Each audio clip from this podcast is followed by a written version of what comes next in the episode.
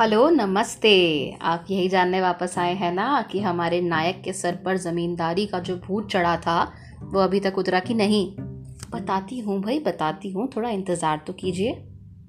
हमेशा की तरह स्वागत है किस्सा कहानी के एक नए एपिसोड में। आज मौसम बहुत सुहाना है। ठंड मेरी खिड़की पर सर्द हवाओं के साथ दस्तक दे रही है। और कह रही है कि जाओ, स्वेटर पहन के आओ। अभी भी वक्त है, पहन लिया तो ठीक, वरना बुखार चढ़ा दूँगी। कल हमने मुंशी प्रेमचंद की कहानी नशा का पहला भाग पढ़ा। कहानी बहुत टिपिकल है। दो दोस्त हैं, एक अमीर और एक गरीब।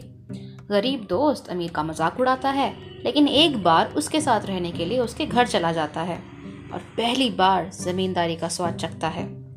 जहाँ कल हमने पढ़ना ख़त्म किया था, वहाँ हमने देखा कि हमारी कहानी का नायक, यानी कि गरीब दोस्त, अपने अमीर दोस्त के यहाँ बहुत अटपटा महसूस कर रहा था। अगर आपने वो भाग नहीं पढ़ा है आई I मीन mean, नहीं सुना है तो आप जाके पहले एपिसोड नंबर टू पर क्लिक कीजिए और उसको सुन लीजिए। कहानी पढ़ने में ज़्यादा मज़ा आएगा। और जिन्होंने ये सुन लिया है हम उनके साथ अपनी कहानी कंटिन्यू करें। नायक कहता है ईश्वरी का घर क्या था? किला था? इमाम बाड़े का सा फाटक। द्वार पर पहरेदार टहलता हुआ। नौकरों का तो कोई हिसाब ही नहीं और एक हाथी बंधा हुआ।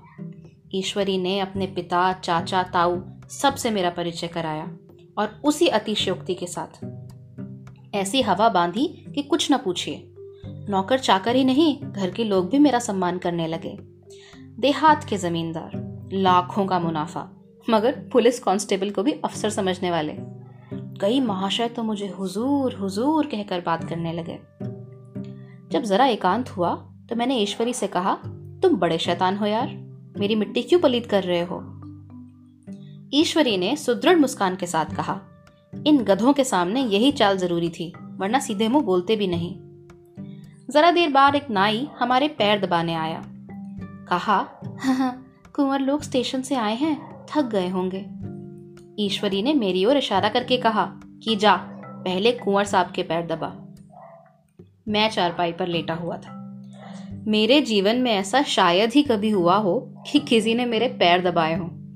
मैं ऐसे अमीरों के चोंचले, रईसों का गधापन और बड़े आदमियों की मुठमर्दी और पता नहीं क्या क्या कहकर ईश्वरी का बड़ा परिहास किया करता था। और आज मैं पौतड़ों का रईस बनकर स्वांग भर रहा था। इतने में दस बज गए। पुरानी सभ्यता के लोग थे। नई रोशनी अभी केवल पहाड़ की चोटी तक ही पहुँच पाई थी। अंदर से भोजन का बुलावा आया। हम स्नान करने चले। मैं हमेशा अपनी धोती खुद ही छांट लिया करता हूँ, मगर यहाँ मैंने ईश्वरी की ही भांति अपनी धोती भी छोड़ दी। अपने हाथों अपनी धोती छांटते हुए मुझे बड़ी शर्म आ रही थी। अब अंदर भोजन करने चले। होटल में जूते मोजे पहनकर मेज पर बैठते थे, लेकिन यहाँ पर पाँव धोना आवश्यक था। कहार पानी लिए खड़ा था। ईश्वरी ने पैर बढ़ा दिए। कहार ने उसके पैर धोए। मैंने भी पैर बढ़ा दिए। कहार ने मेरे भी पैर धोए। मेरा वो विचार जाने कहाँ चला गया। सोचा था, देहात में एकाग्र होकर खूब पढ़ेंगे। पर यहाँ तो सारा दिन सैर सपाटे में कट जाता था। कहीं नदी में बजरे पर सैर कर रहे हैं, कहीं मछलियों या चिड़ियों का शिकार कर रहे हैं, कहीं पहलवानों की कुश्ती देख रहे हैं, कहीं शतरंज पर जमे हैं। ईश्वरी खूब अंडे मंगवाता और कमरे में स्टोव पर ऑमलेट बनते। नौकरों का एक जत्था हमेशा घेरे रहता था। अपने हाथ पाँव को हिलाने की कोई ज़रूरत ही नहीं थी। केवल एक जबान हिला देना काफ़ी है। नहाने बैठे तो आदमी नहलाने को हाजिर, लेटे तो पंखा झलने को हाजिर। मैं महात्मा गांधी का कुंवर चेला बहुत मशहूर हुआ। भीतर से लेकर बाहर तक मेरी धाक थी। नाश्ते में जरा सी भी देर ना होने पाए। कहीं कुंवर साहब नाराज़ हो जाए। बिछावन ठीक समय पर लग जाए। कुंवर साहब के सोने का समय आ गया। मैं ईश्वरी से भी बहुत ज़्यादा नाजुक दिमाग का बन गया था, या बनने पर मजबूर किया गया था। ईश्वरी अपने हाथ से अपना बिस्तर बिछा ले, लेकिन कुंवर मेहमान अपने हाथों से अपना बिछावन कैसे बिछा सकते हैं? उनकी महानता में बट्टा लग जाएगा। एक दिन सचमुच यही बात हो गई। ईश्वरी घर में था, शायद अपनी माता से कुछ बातचीत करने में देर हो गई। यहाँ दस बज गए। मेरी आँखें नींद से झपक रही थी, मगर बिस्तर कैसे लगाऊँ? कुंवर जो ठहरा, कोई साढ़े ग्यारह बजे मेहरा आया। बड़ा मुँह लगा नौकर था। घर के धंधों में मेरा बिस्तर लगाने की उसे सुधी ही ना रही। अब जो याद आया तो भागा भागा आया। मैंने ऐसी डांट लगाई, उसने भी याद किया होगा। ईश्वरी मेरी डांट सुनकर बाहर निकला और बोला, तुमने बहुत अच्छा किया। ये सब हराम खोर इसी व्यवहार के योग्य हैं। इसी तरह ईश्वरी एक दिन एक जगह दावत में गया हुआ था। शाम हो गई पर लैंप ना जला। लैंप मेज पर रखा हुआ था। दिया सलाई भी वही थी, लेकिन ईश्वरी खुद कभी लैंप नहीं जलाता था। फिर कुंवर साहब कैसे जलाएँ? मैं झुंझला रहा था। समाचार पत्र आया रखा हुआ था। जी उधर लगा हुआ था, पर लैंप नदारद। देव योग से उसी वक्त मुंशी रियासत अली आ निकले। मैं उन्हीं पर उबल पड़ा। ऐसी फटकार लगाई कि बेचारा उल्लू हो गया। तुम लोगों को इतनी भी फ़िक्र नहीं कि लैंप जलवा दो। मालूम नहीं ऐसे कामचोर आदमियों का यहाँ कैसे गुजारा होता है। मेरे यहाँ तो घंटे भर निर्वाह ना हो। रियासत अली ने कांपते हुए हाथों से लैंप जला दिया। वहाँ एक ठाकुर अक्सर आया करता था। कुछ मनचला आदमी था, लेकिन महात्मा गांधी का परम भक्त। मुझे महात्मा जी का चेला समझकर मेरा बड़ा लिहाज करता था। पर मुझसे कुछ पूछते हुए संकोच करता था। एक दिन उसने मुझे अकेला देखकर आया और हाथ बांधकर बोला, सरकार तो गांधी बाबा के चेले हैं ना? लोग कहते हैं, यहाँ सुराज हो जाएगा तो जमींदार ना रहेंगे। मैंने शान जमाई। जमींदारों के रहने की ज़रूरत ही क्या है? ये लोग गरीबों का खून चूसने के सिवा करते ही क्या है? ठाकुर ने फिर पूछा तो क्यों सरकार? सब जमींदारों की ज़मीन छीन ली जाएगी?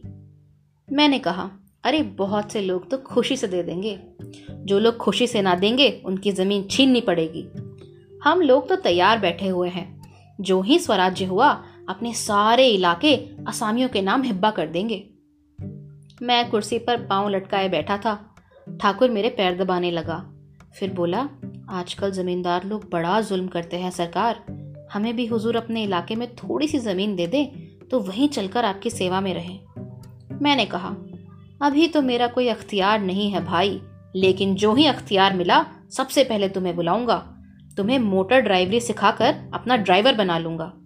सुना, उस दिन ठाकुर ने खूब भाँग पी और अपनी स्त्री को खूब पीटा और गाँव के महाजन से लड़ने को तैयार हो गया। छुट्टी कुछ इसी तरह तमाम हुई और हम फिर प्रयाग चले।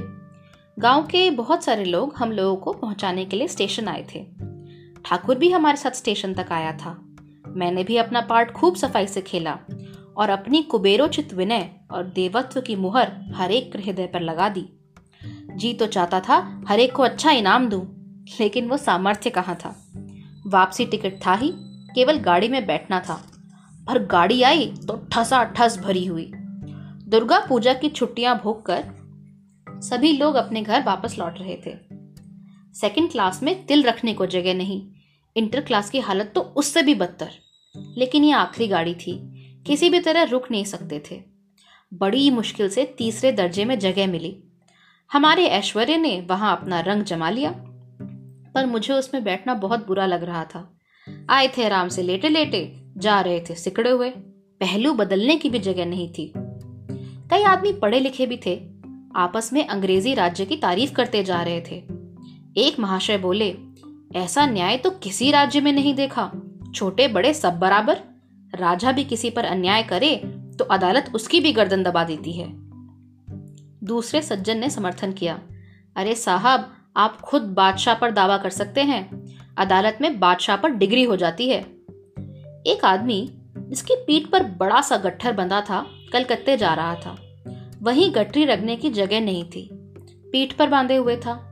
इससे बेचैन होकर बार बार द्वार पर खड़ा हो जाता। मैं द्वार के पास ही बैठा हुआ था। उसका बार बार आकर मेरे मुँह को अपनी गठरी से रगड़ना मुझे बहुत बुरा लग रहा था। एक तो हवा यूँ ही कम थी, दूसरे उस गंवार का आकर मेरे मुँह पे खड़ा हो जाना मानो मेरा गला दबाना था। मैं कुछ देर तक जब्त किए बैठा रहा। एकाएक मुझे क्रोध आ गया।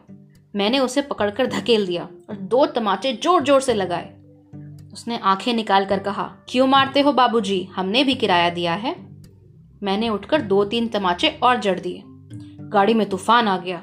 चारों ओर से मुझ पर बौछार होने लगी। अगर इतने नाजुक मिजाज हो तो अव्वल दर्जे में क्यों नहीं बैठते? कोई बड़ा आदमी होगा तो अपने घर का होगा। मुझे इस तरह मारते तो दिखा देता। क्या कसूर किया था बेचारे ने? गाड़ी में सांस लेने की जगह नहीं थी। खिड़की पर जरा सांस लेने खड़ा हो गया तो इतना क्रोध? अमीर होकर क्या इंसान अपनी इंसानियत भूल जाता है? ये भी अंग्रेज़ी राज है जिसका आप बखान कर रहे थे। एक ग्रामीण बोला, दफ्तरन में घुसन तो पावत नहीं, उस पर इतना मिजाज? ईश्वरी ने अंग्रेज़ी में कहा what an idiot you are बीर और मेरा नशा कुछ कुछ उतरता हुआ मालूम हुआ। कैसी लगी कहानी? अच्छी है ना? कितनी आसानी से लेखक ने क्लास के स्ट्रगल को हमें बहुत सिंपल तरीके से बता दिया। एक व्यक्ति जिसने हमेशा गरीबी देखी थी, वो अचानक एक अमीर जगह जाता है और ख़ुद को अमीर समझने लगता है और सडनली जिन, जिस हालातों में वो बड़ा हुआ है, वो उन्हीं हालातों के में पलने वाले लोगों से नफ़रत करने लगता है। तो ये एक बहुत इंटरेस्टिंग कहानी है जो शायद आपको आजकल पढ़ने, सुनने या देखने को कभी नहीं मिलेगी। लेकिन क्योंकि हम श्रोता हैं, क्योंकि हम इस चीज़ को पढ़ते हैं, सुनते हैं इसलिए हमारे लिए ये जानना बहुत ज़रूरी है कि आखिर क्लास किस चिड़िया का नाम है। ऐसा क्या होता है कि कोई ज़मींदार होता है और कोई बेगार ऐसा क्या होता है कि कोई यूज़फुल होता है और कोई बेकार? ऐसा क्या होता है कि कोई ऊँचा होता है और कोई नीचा? ऐसा क्या होता है कि हम किसी और से ऊँचा उठने के लिए कुछ भी करने को राज़ी हो जाते हैं? और ऐसा क्यों होता है कि जब हम खुद को किसी और इंसान से, जो हमारी ही तरह दिखता है, जिसके दो हाथ है, दो पैर है, दो आँखें हैं, जब हम खुद को उससे ऊँचा समझने लगते हैं तो हम उसके ऊपर एक तरह से अधिकार जताने लगते हैं। जैसे उसके समय पर, उसके, उसकी सोच पर, उसके शरीर पर, उसके उसके मन मस्तिष्क पर हमारा पूरी तरीके से अधिकार है। तो क्या है ये क्लास और इस क्लास ने हमारे देश को, हमारी सोसाइटी को कैसे जकड़ कर रखा हुआ है? ये जानना हमारे लिए बहुत ज़रूरी है। अगर आपके इस बारे में कोई विचार हैं या आप कुछ शेयर करना चाहते हैं तो कमेंट बॉक्स ओपन है। आप जो चाहे लिखें। बताइए कि आप क्लास स्ट्रगल्स के बारे में क्या सोचते हैं। क्या अमीर वाकई में बेदर्द और बेदिल और गरीब वाकई में काफ़ी एक्सप्लॉयटेड होते हैं या कई बार इसका उल्टा भी हो जाता है? सो so, जो भी है आप ज़रूर कमेंट बॉक्स में लिख के बताइए। अगर आपको ये पसंद आ रहा है तो शेयर करना मत भूलना, क्योंकि कहानी सुनना सबको अच्छा लगता है। और अगर आपको ये पसंद आई तो आई एम प्रिटी श्योर कि आपके जानने वालों को भी बहुत पसंद आएगी। और हाँ अगर आप मुझे साउंड क्लाउड पर सुन रहे हैं तो प्लीज़ ज़रा यूट्यूब पर शिफ्ट हो जाइए। ठीक है? तो आप सोचिए, कुछ कमेंट कीजिए, इसको शेयर कीजिए लाइक कीजिए सब्सक्राइब कीजिए। और मैं जाती हूँ ताकि कल मैं आपके लिए कोई और अच्छी कहानी लेके आ सकूँ। बाय